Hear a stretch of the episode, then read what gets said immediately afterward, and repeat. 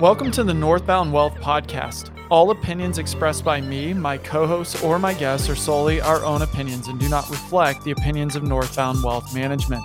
This podcast is for informational and educational purposes only and is not intended as personalized recommendations or fiduciary advice. It is not intended to provide and should not be relied upon for any investment, accounting, legal, and tax advice or as a solicitation to offer or buy any securities. Clients of Northbound Wealth Management may maintain positions in the securities discussed in this podcast. Hello, everybody. This is Brent Foster. This is the weekly market insights. Stocks jump after inflation gauge cools. So basically, a Friday surge pushed stocks solidly into positive territory last week, ignited by cooling uh, an inflation gauge closely tracked by the Federal Reserve. The Dow Jones Industrial Average advanced 0.66%, while the S&P 500 climbed 1.01%. The Nasdaq Composite Index rose 2.02% for the week. The MSCI EAFE Index, which tracks developed overseas stock markets, gained 0.74%. So what does that mean for the Dow?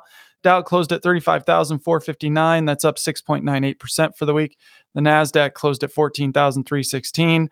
Uh, that's up 36.79% for the year. The MSCI EAFE index closed at 2,192. That's up 12.80% for the year. Uh, SP 500 closed at 45.82. That's up 19.34% for the year. 10 year Treasury note closed at 3.96. And year to date, that's pretty much flat. Um, we've got stocks were flat for much of last week amid a batch of new earnings a 0.25% interest rate hike and strong economic data. After beginning with gains, stocks lost momentum following the Fed's expected rate hike announcement on Wednesday. A bounce on Thursday sparked by a positive mega cap tech company earnings reversed after bond yields increased. So stocks recovered strongly Friday on release of the personal consumption expenditures price index, which fell to its lowest level in 2 years. Much of the market action was related to earnings results, which 44% of the S&P 500 companies reporting, 78% have exceeded Wall Street's forecasts. So, recession deferred. Expectations of a recession were high coming into 2023. Last week may have erased this recession narrative overhang. Second quarter gross domestic product data released last week was one of the big reasons why.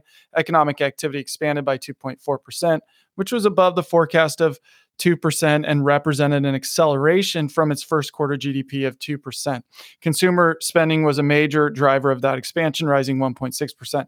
Joining the recession deferred camp this week was Fed Chair Powell, who stated that the Fed was no longer forecasting a recession.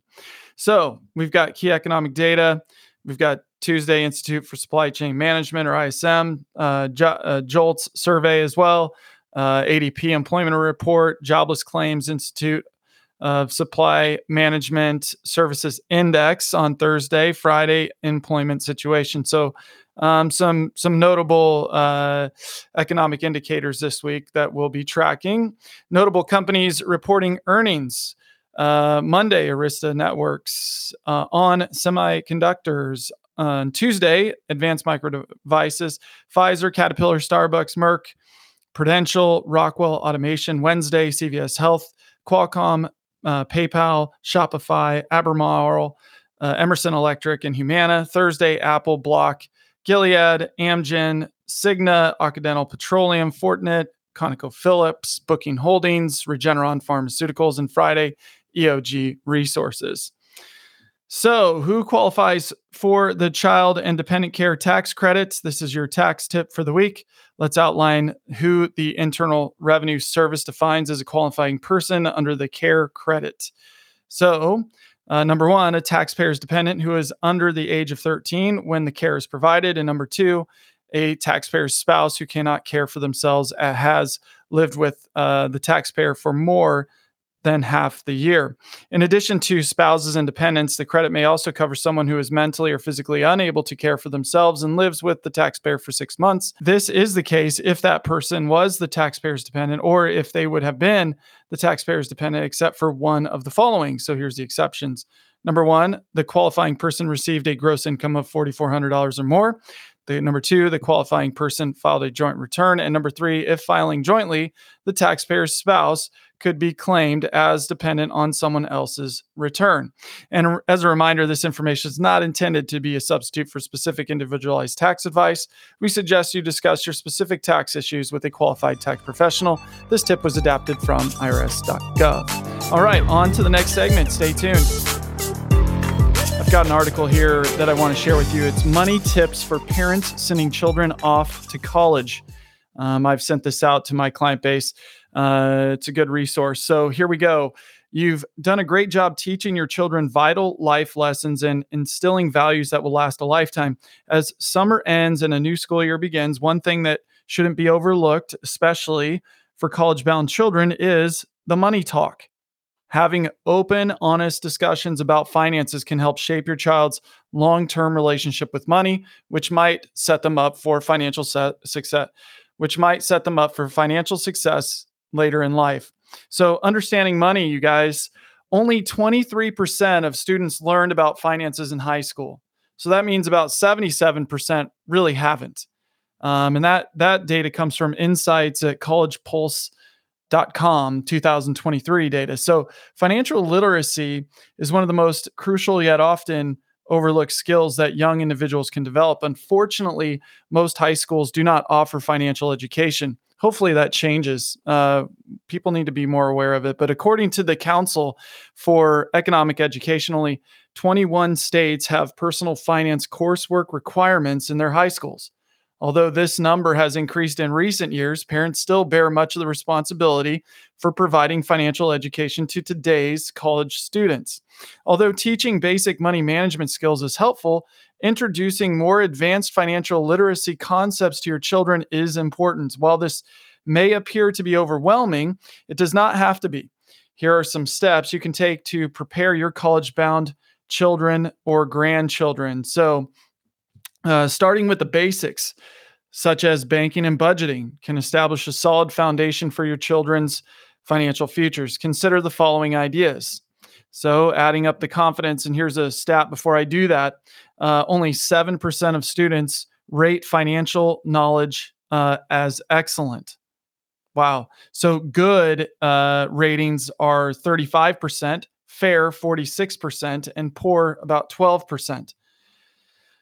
Um, so step one, you guys, open a checking account for your child. Your college student may need access to cash, so opening a checking account for them is worth considering. Even if your child does not have a steady job or income, a checking account can still be useful for accessing automated teller machines or paying bills each month. Online banking and mobile apps have been have made managing accounts significantly easier than before and your child will likely adapt quickly to these technologies and probably be able to teach you a few things before long.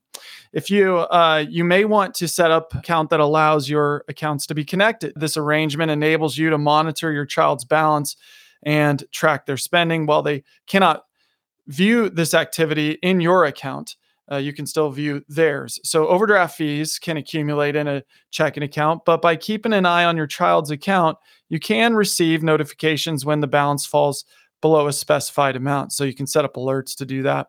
At that point, you can seamlessly transfer money from your account to your child's account. Um, number two, step number two, consider a monthly allowance for your college student. Hopefully, you're doing this type of stuff prior to college. Hopefully, this is something you're doing now when your kids are young. And those that have kids my age is like six, I'm already starting to do that. My wife and I are together in that. So, the earlier you start, the better. And teaching them the way. So, step two again, consider a monthly allowance for your college student. In addition to the budget you have established for your child's college expenses, such as tuition, room, board, and books, it is important to recognize that there will be additional costs throughout their college career. These expenses may include transportation, clothing, personal items, and entertainment. According to the College Board, for the 2022 to 2023 academic year, these expenses can range from $1,830 at a private at private colleges to $2,200 at public universities. However, these figures can be underestimated, especially if your child opts for takeout instead of dining hall meals. Some examples of personal expenses in college are technology and electronics, clothing, Greek life, studying abroad, transportation, traveling to and from home, books and supplies, health insurance and medical costs, dining out, Wi Fi, and other online learning expenses and emergencies. To manage these costs effectively while teaching your child the value of money, providing them with a monthly allowance can be a helpful approach. Although the concept of an allowance may seem old fashioned, it can serve as a valuable tool for college students. It is important to discuss the purpose of the allowance up front, including the types of expenses it should cover and those it should not cover, like beer or something like that. Once you uh, estimate the amount your child may need to cover expenses, consider depositing that amount into their account at the same time each month.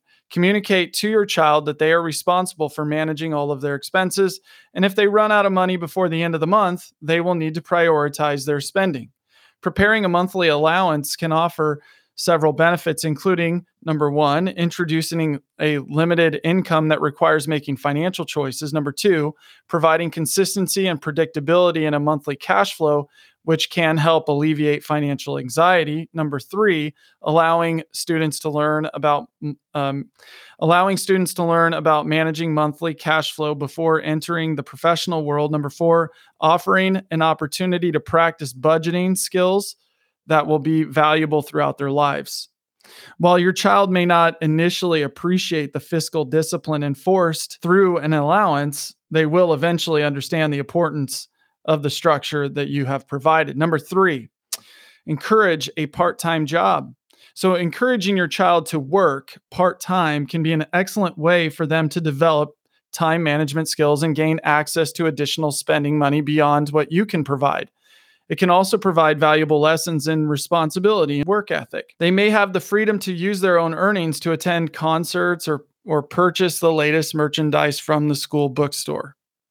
Step four, consider student credit cards. Student credit cards are specifically designed for college students who have limited experience with credit cards. Some student credit cards offer cashback rewards for good grades or have lower annual fees. If you teach your child to use a credit card for a small purchase or emergencies and emphasize the importance of paying off the balance in full every month, they can begin building a credit score. However, credit cards are not suitable for everyone. If you feel that your child is not yet ready to have a credit card in their name, you can add them as an authorized user on your credit card. As a parent, you know your child better than anyone. So, if you believe that having a credit card may lead to unhealthy financial behaviors, it may be wise to forego it altogether. All right, a real life example. Here we go. One, uh, let's see, a real life example. Here we go. One of our clients consulted with us last fall as their oldest child was heading off to college. They recently shared their experience and the steps they took to prepare their child for college. So, number one, set up a bank account for their daughter and linked it to theirs. Number two, got her debit card and credit card from her bank in her name to start building credit. Number three, made her an authorized user on one of their credit cards for emergencies. Number four, showed their daughter how to monitor her balances and transfer money from checking to pay off her credit card. Number five, helped her set up her own Amazon account with her uh, credit card. Number six, helped her set up her own PayPal and Venmo account. Number seven, helped her set up her own Uber account. Number eight, changed all of their passwords on their Amazon, PayPal, and Uber accounts. Number nine, scheduled an auto deposit of an allowance of $150 every other week.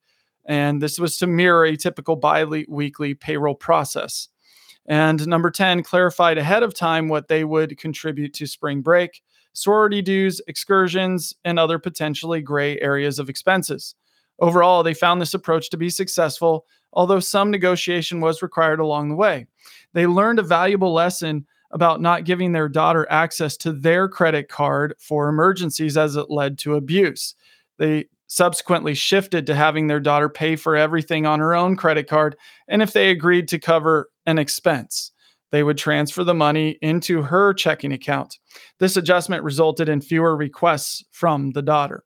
So, don't wait to have that money talk, you guys. Even if your child is already heading off to college this fall, it is not too late to have an important conversation about finances and economics and set them on a path to financial success. We hope that these suggestions and real life example provided are helpful to you. Note, we hope that these suggestions and the real life example provided are helpful to you. Implementing these measures can greatly benefit your children in the years to come. Remember, we're here to help. If you have any questions or would like to meet with us about your college bound child, please do not hesitate to reach out to Northbound Wealth Management. We'd be happy to chat with you. All right, on to the next segment. Hey everyone, here's a tax smart way to develop and sell appreciated land. This article I came across Peachin, Schwartz, and Weingardt, certified public accountants. They happen to be my CPA, and uh, and uh, I, I, came across this article. I'm, I subscribe to some of their information that they send out, and I thought this one was a good one. So let's say you own highly appreciated land that is now ripe for development. If you subdivide it develop the resulting parcels and sell them off for a hefty profit, it could trigger a large tax bill. In this scenario, the tax rules generally treat you as a real estate dealer. That means your entire profit, including the portion from the pre development appreciation and the value of the land, will be treated as high taxed ordinary income subject to a federal rate of up to 37%. You may also owe that 3.8% net investment income, or NIIT, for a combined federal rate of up to 40.8%. And you may owe state income tax too. It would be better if you would arrange to pay lower long term capital gains or LTCG tax rates on at least part of the profit. The current maximum federal income tax rate on LT long term capital gains is 20% or 23.8% if you owe the NIIT or the uh, net investment income tax. Uh, potential tax saving solution. Thankfully, there's a strategy that allows favorable long term capital gains tax treatment for all the pre developed appreciation in the land value. You must have held the land for more than one year for investment, as opposed to holding it as a real estate dealer. The portion of your profit attributable to subsequent subdividing, development, and marketing activities will still be considered high taxed ordinary income because you'll be considered a real estate dealer for that part of the process. But if you can manage to pay 20% or 23.8% federal income tax on a big chunk of your profit, the pre development appreciation part, that's something to celebrate. Here's the three step strategy that could result in paying a smaller tax bill on your real estate development profits. Number one, establish an S Corp. So, if you individually own the appreciated land, you can establish an S Corp owned solely by you to function as the developer. If you own the land via a partnership or via a LLC treated as a partnership for federal tax purposes, you and the other partners, LLC members, can form the S corp and receive corporate stock in proportion to your percentage partnership uh, interests in the LLC. So number 2, sell the land to the S corp. So then you sell the appreciated uh, land to the S Corp for a price equal to the land's pre development fair market value. If necessary, you can arrange a sale that involves only a little cash and a big installment note the S Corp owes you. The business will pay off the note with cash generated by selling off parcels after development. The sale to the S Corp will trigger a, a long term capital gains eligible for the 20% or 23.8% rate as long as you held the land for investment and owned it for over one year. Number three, develop the property and sell it off. So the S Corp will subdivide and develop the property, market it, and sell it off. The profit from these activities will be higher taxed ordinary income passed through to you as a S corp shareholder. If the uh, if the profit is big, you'll probably pay the maximum 37% federal rate or 40.8% with the NIIT. However, the average tax rate on your total profit will be much lower because a big part will be lower taxed long term capital gains from the pre development appreciation. So, favorable treatment. Thanks to the tax treatment created by this S Corp developer strategy, you can lock in favorable treatment for the land's pre development appreciation that's a huge tax saving advantage if the, land has gone up in value. Consult with us if you have any questions or want more information. And again, this article came from uh, the CPAs that I utilize over at Peachin, Schwartz, and Weingardt, certified public accountants, and they're located right here in Fishers, Indiana.